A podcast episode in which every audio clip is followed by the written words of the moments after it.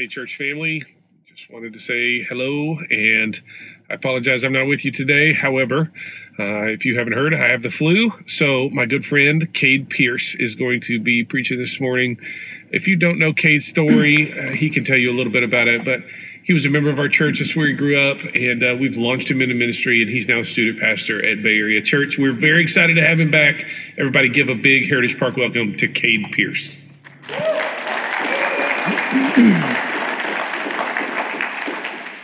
Thanks, you guys. Thanks so much. Hey, if you've got a Bible, I'd invite you to get to Acts chapter two. Acts chapter two, starting in verse one. That's where we're going to land today. Continuing this series, you guys are moving through the book of Acts. You guys have been in it for a couple of weeks now. Uh, the goal is this, that as we move through the book of Acts, there will be ongoing inward transformation in each one of us, that as we look through the words of God and God by his Spirit would change us inwardly to look more like his Son. And as he does that, a second thing would happen, that ongoing outward ministry would happen, that God would shape us and mold us and chisel away whatever it is that he wants to do to make us like his Son and then send us out into the world as we see the apostles here in the book of Acts. So we're going to be in Acts chapter two, starting in verse one. We'll read through verse thirteen, but I can remember a buddy of mine. He had his first kid a couple of years ago, and he became a dad for the first time, so we were all cheering for that. We were all really excited about that, and I began to notice some things that were different about him, and it wasn't like, you're more tired now, and you smell like throw up, and a dirty diaper. That was likely true, uh, but, I, but I noticed that he he interacted with and talked about and spoke to God differently than I did. It was, it was as if he, He had this deeper understanding of what God was like as a father as he became a parent. And I'm not a parent, and some of you are, so you probably get that. But I can remember him praying and, and saying things like, God, I love my son, and there's nothing that he could do or nothing that he couldn't do to make me love him less. And God, I know that's the smallest picture of how you love me. God, I celebrate moments where I where I see him take one step. And so, God, I know that you celebrate over us when we take one step in obedience to you. And it was this big moment in life for him that, that caused him to understand more of who God was. And I tell you that because we're going to look at Acts chapter two today. And as we look at this big, huge moment in the life of the church, and for that matter, in history, what I hope that it does is we would say that this big event has helped us understand more of who God is. That's really what we want to do today as we look at this movement that happens here at Pentecost. And really, specifically what we want to know is that Pentecost teaches us about the faithfulness of God, about the personal nature of God, and about our witness for God. So if you'll read along with me, Acts chapter two, starting in verse one, I'll read through verse thirteen. When the day of Pentecost arrived, they were all together in one place, and suddenly there came from heaven a sound like a mighty rushing wind, and it filled the entire house where they were sitting.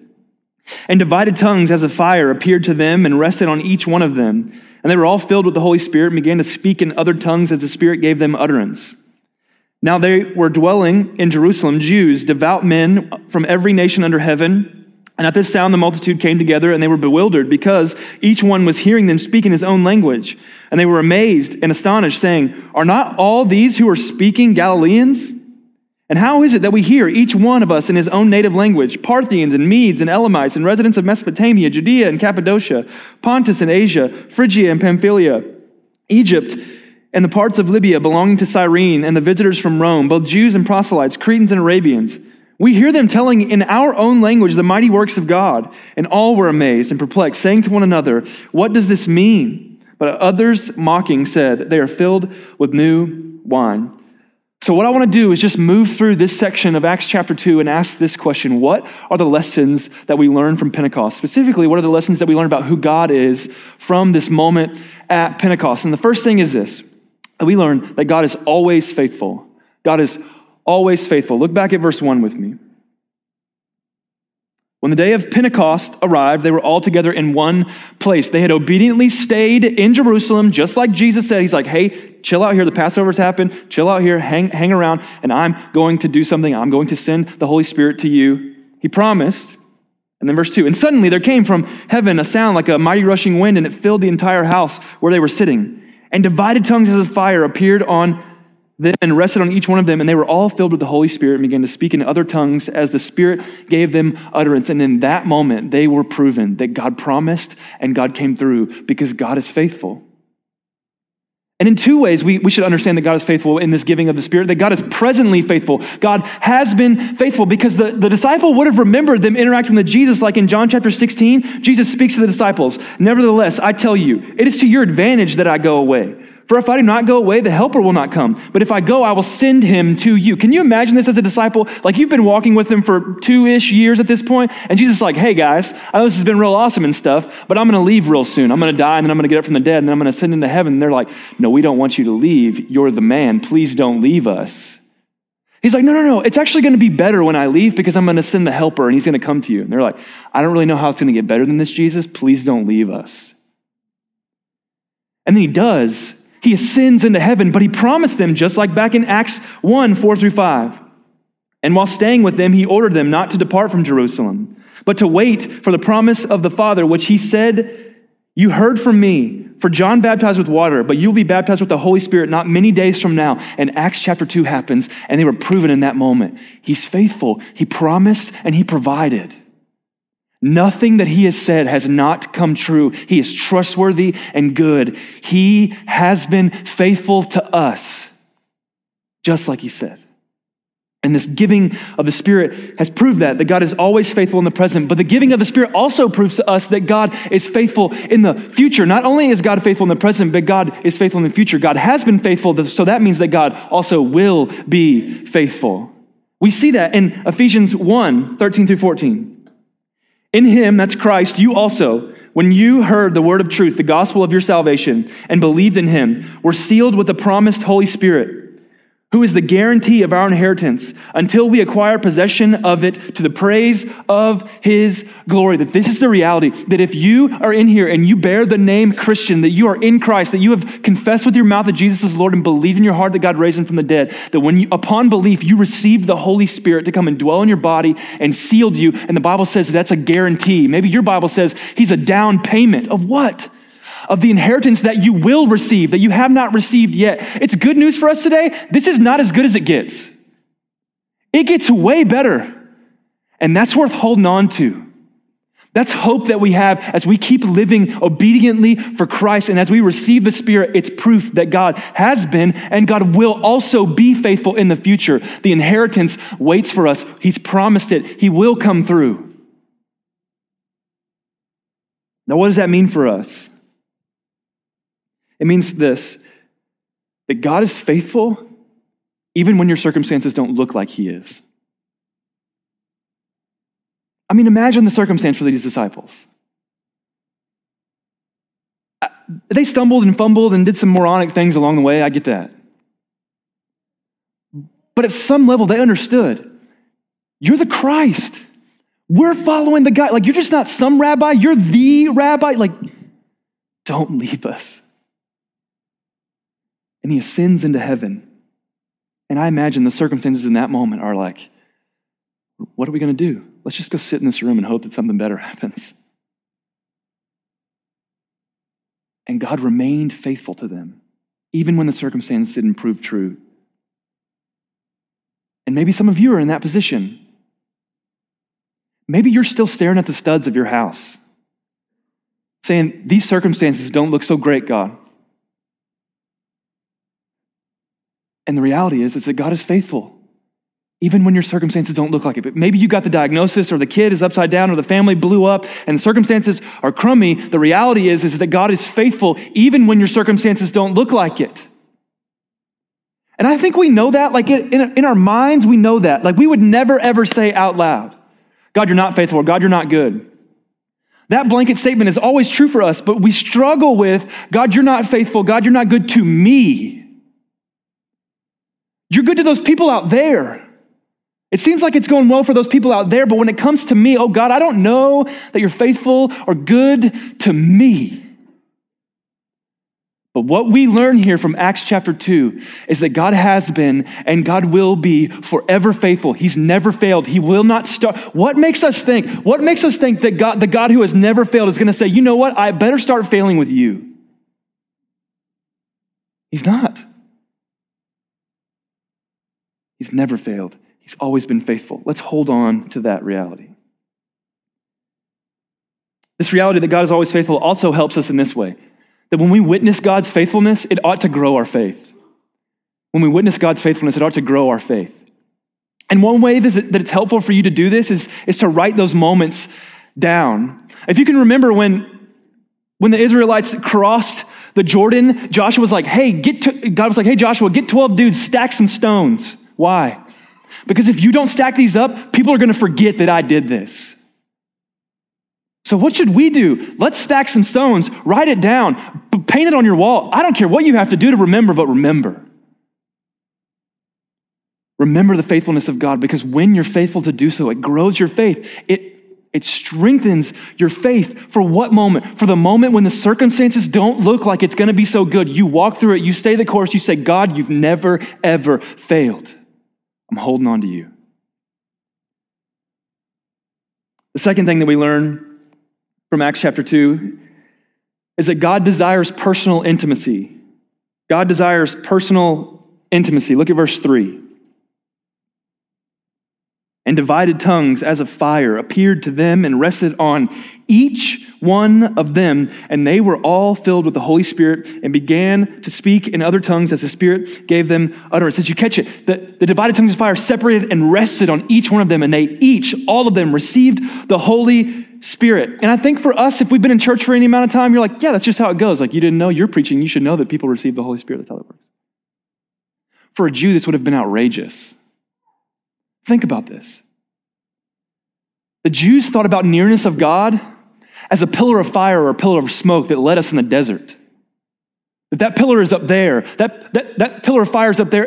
At, at the best, we get to see the pillar of fire come down on the tabernacle, and Moses got to go in, but I didn't. I just got to stand outside of my tent and watch and be like, what's it like?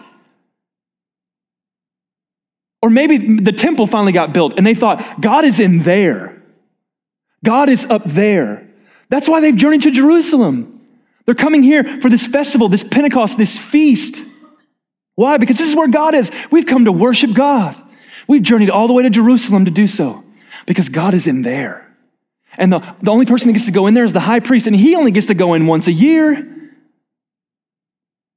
And so for the Holy Spirit to take up residence on each believer would have blown their mind. And now what was once God is in the temple in Jerusalem, God has said, no, no, the temple is now in here. That's crazy. Like, it's become normal for us, but that's outrageous. Because this reality from Ezekiel thirty-six has come true. I will take you from the nations and gather you from all countries and bring you into your own land. That sounds a lot like what's going on right here. I will sprinkle clean water on you, and you shall be clean from all your uncleannesses and from all your idols. I will clean you, and I will give you a new heart, and a new spirit I will put within you. And I will remove the heart of stone from your flesh and give you a heart of flesh. And I will put my spirit within you and cause you to walk in my statutes and be careful to obey my rules. The reality of First Corinthians six, or do you not know that your body is a temple of the Holy Spirit within you, whom you have from God? God is no longer up, up there. God is no longer in there. God is now in here. Because God desires personal intimacy with us. That's unbelievable. It's worth noting that when the Holy Spirit comes, this moment happens in verse four, and they were filled with the Holy Spirit and began to speak in other tongues as the Spirit gave them utterance. Now, often people get hung up on that, on that moment. Oh, they received the Spirit and then tongues happened, but we ought to read it carefully. They received the Spirit and they spoke in other tongues, so let's read it all the way through. They spoke in other tongues. What was happening? They were declaring the mighty works of God. They were hearing in their own language the mighty works of God. It wasn't some like unintelligible language. It was worship. This is, this is descriptive, not prescriptive. We ought not be people who think, oh, so when you receive the Spirit, then tongues is the proof. No, no, no. When you receive the Spirit, declaring the mighty works of God is the proof. Therefore, that's true for us.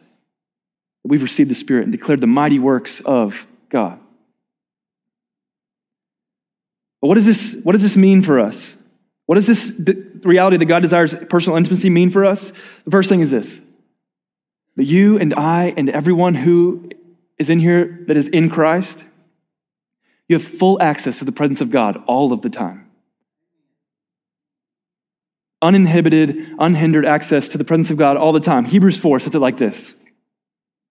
Let us then with confidence draw near to the throne of grace that we may receive mercy and find grace to help in time of need. Let us then with confidence draw near to the throne of grace. None of us who are in Christ have to cower into the presence of God. None of us in Christ have to tiptoe into the presence of God. You just get to walk in. Not based on you, not based on anything we brought to the table, but based on Jesus in your place. You see, so often I can get into this mode that I don't, I, I'm not perfect, so I, I, I screw up a lot. Let's just be. And when I do so, I can, I can slip into this mode of trying to work for God in order for God to be okay with me again. Because the reality is, is that every, every arena that I've lived in is performance-based. You go to school, and you perform for the grades that you get. And if you get good grades, you get into a good school. And if you get into a good school, you get a good degree. And if you get a good degree, you get a big house. And if you get a big house, you hopefully have room for a family, and so on and so on and so on it goes. And, and jobs are performance-based, and sports are performance-based. And there's nothing wrong with that. I'm not saying we should change that system. It is what it is. The real, but the problem is, is we take that mentality and we bring it into our relationship with Christ. And we think, if everybody else treats me in this performance-based world, why, God, wouldn't you treat me in this performance-based world? And the reality is, it's, it's based on somebody's performance, just not yours. It's based on Jesus' performance in your place, and Jesus was perfect. That's why the gospel is so good. Because God in his kindness saw that we couldn't get it right.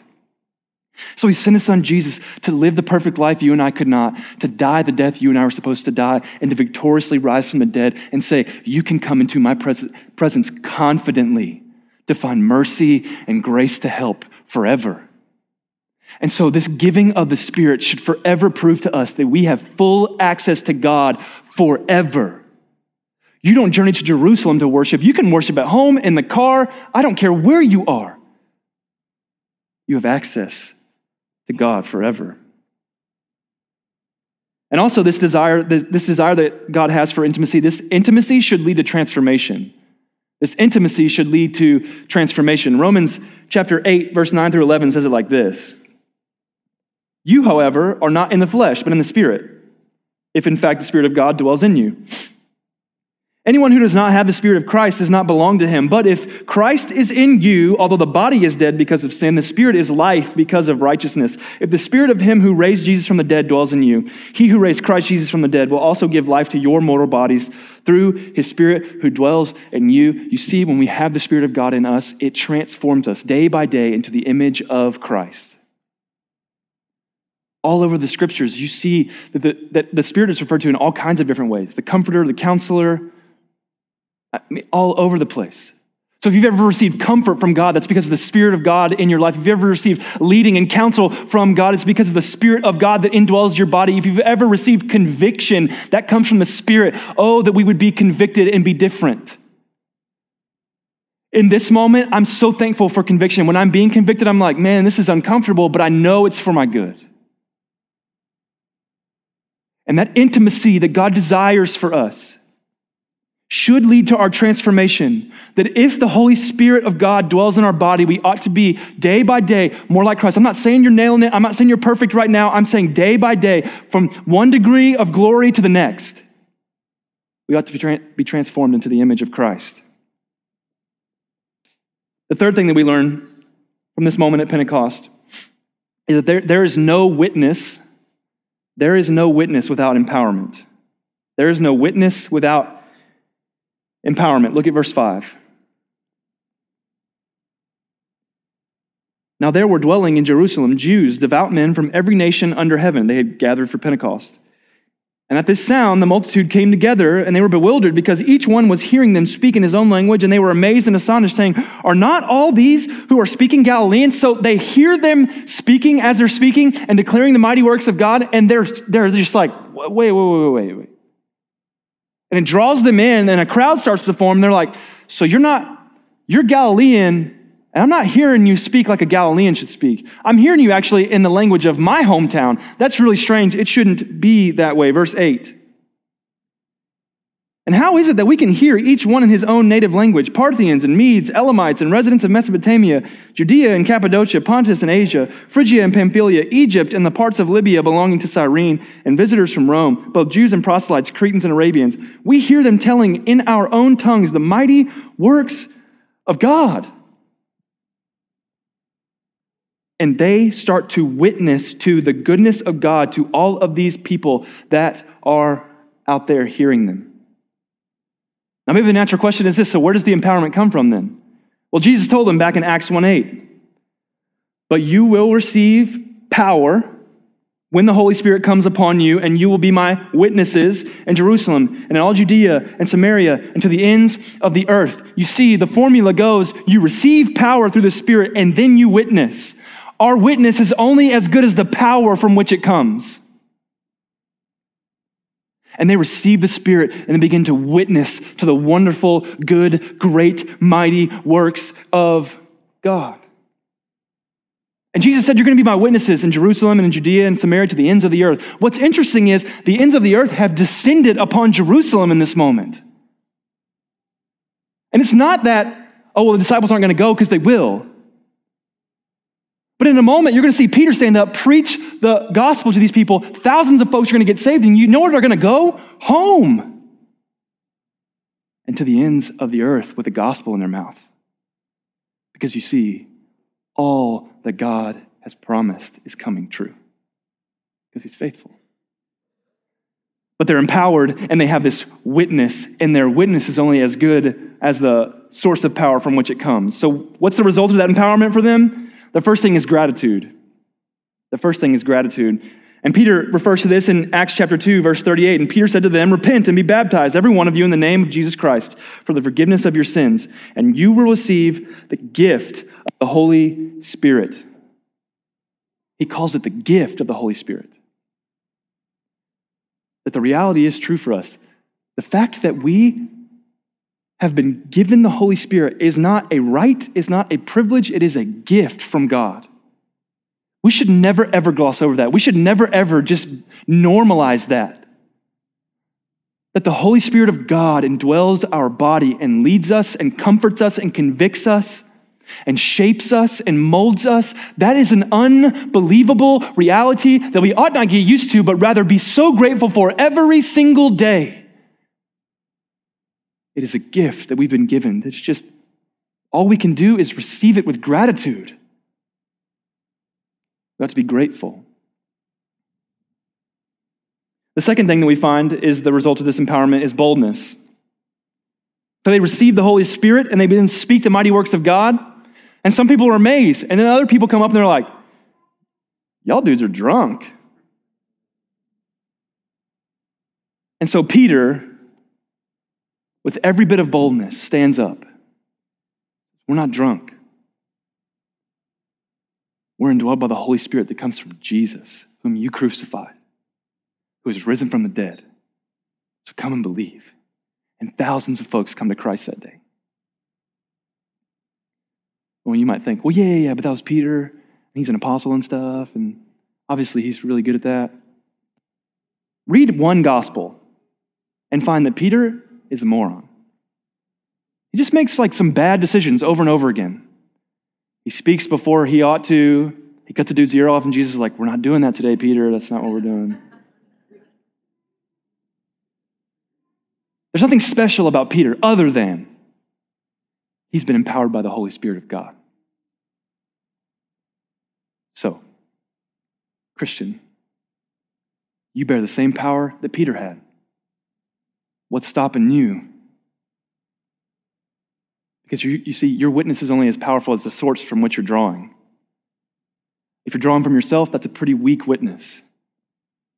If you're drawn from the Spirit of God, you've got limitless power. Limitless.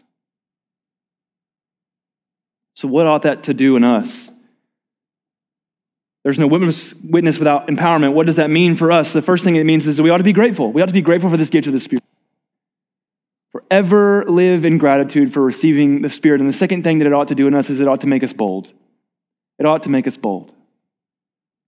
Bold to go from this place and ongoing outward ministry to share the gospel and the mighty works of God with your neighborhood and with your kids' sports teams and, and, and the places that you work and the places that you walk, the circles that you are living in. That's where God wants you to go. That's really good news for me. God's not just saying like, hey, go find some random folks and share the gospel with them. Though that's okay, you can do that. But God has already given you circles to live in. People that you know. People that you care about, people that you really do long, like, you, like I, I really want you to know Jesus. And you have this great opportunity to do so by being around them week in and week out, day in and day out. And because we have received the Spirit who's empowered us, we ought to be bold to speak and to love and to point people to Christ. I know it's fear, like, I know it's a fearful thing. I know it's scary. You're like, what if they reject me and they ask me a question that I don't know, or what if they shove me out and don't let me come around anymore, and what if they, and, and there's all these scenarios that you play in your head. I've played all of those scenarios in my head before. I have. A friend of mine said to me once something that freed me up in regards to evangelism. He said, Kade, the win for you is that you're obedient to God, not that they receive Jesus. You see, because if they receive Jesus, that's not my win, that's God's win. I have no ability to draw people to Christ. And for that matter, I don't want to, because that's a whole lot of pressure on me that I don't need to carry. I'll blow that up more times than I win it. But if the only thing that's on me is to be obedient, that's far different. You see, so, so the win for you is to be obedient. Celebrate obedience. If you come and you're obedient to Christ and you share the gospel with your neighbor and you declare the mighty works of God to the person at your work and they shoved you out, you know what? You won anyway because you were obedient. Let the empowerment of the Spirit make you bold out here. It ought to. It ought to. Because he gives us the words to speak. He gives us the places to go. He leads us. He guides us. He convicts us and shapes us. Makes us bold. We're empowered by the Spirit of God. And so the question that you need to ask yourself today is, what's the lesson that I need to grab onto? Do I need to cling to the fact that God is faithful? Maybe so. Do I need to know, do I need to just know deep down that, that God desires personal intimacy with me? That God really does desire a relationship with me? Or maybe, maybe you need to know that the witness that you carry is only as good as the power from which you draw. I don't know what it is for you. Maybe it's all three. But what I hope from, from these scriptures today is that it would change you forever. Not because some kid stood up here and, and taught, but because the scriptures are alive and you're indwelled by the Spirit of God. So let's go be bold and let's go be different. Why don't you bow your heads and close your eyes? Let's pray together.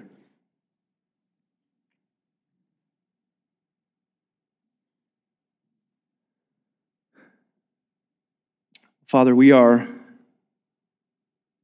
unbelievably grateful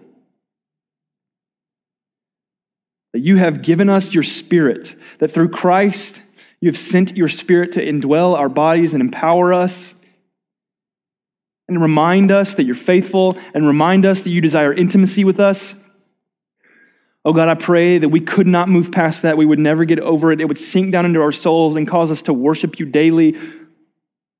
Help us in that way. God, for those that are struggling, they're in circumstances that they're not sure if you're going to be faithful, oh God, I pray that this truth from Acts chapter two would remind them that you're faithful. You never, ever have failed. Oh God, I pray that you would draw them in. You would shape them by the power of your Spirit to be more like your Son. But we love you. We trust you. I say these things in Jesus' name. Amen. Hey, we're going to take a moment. We're going to respond. And I hope that you would take this moment and just respond to whatever it is that God's speaking to you, and you'd use this time to worship. So why don't you stand and we'll worship together.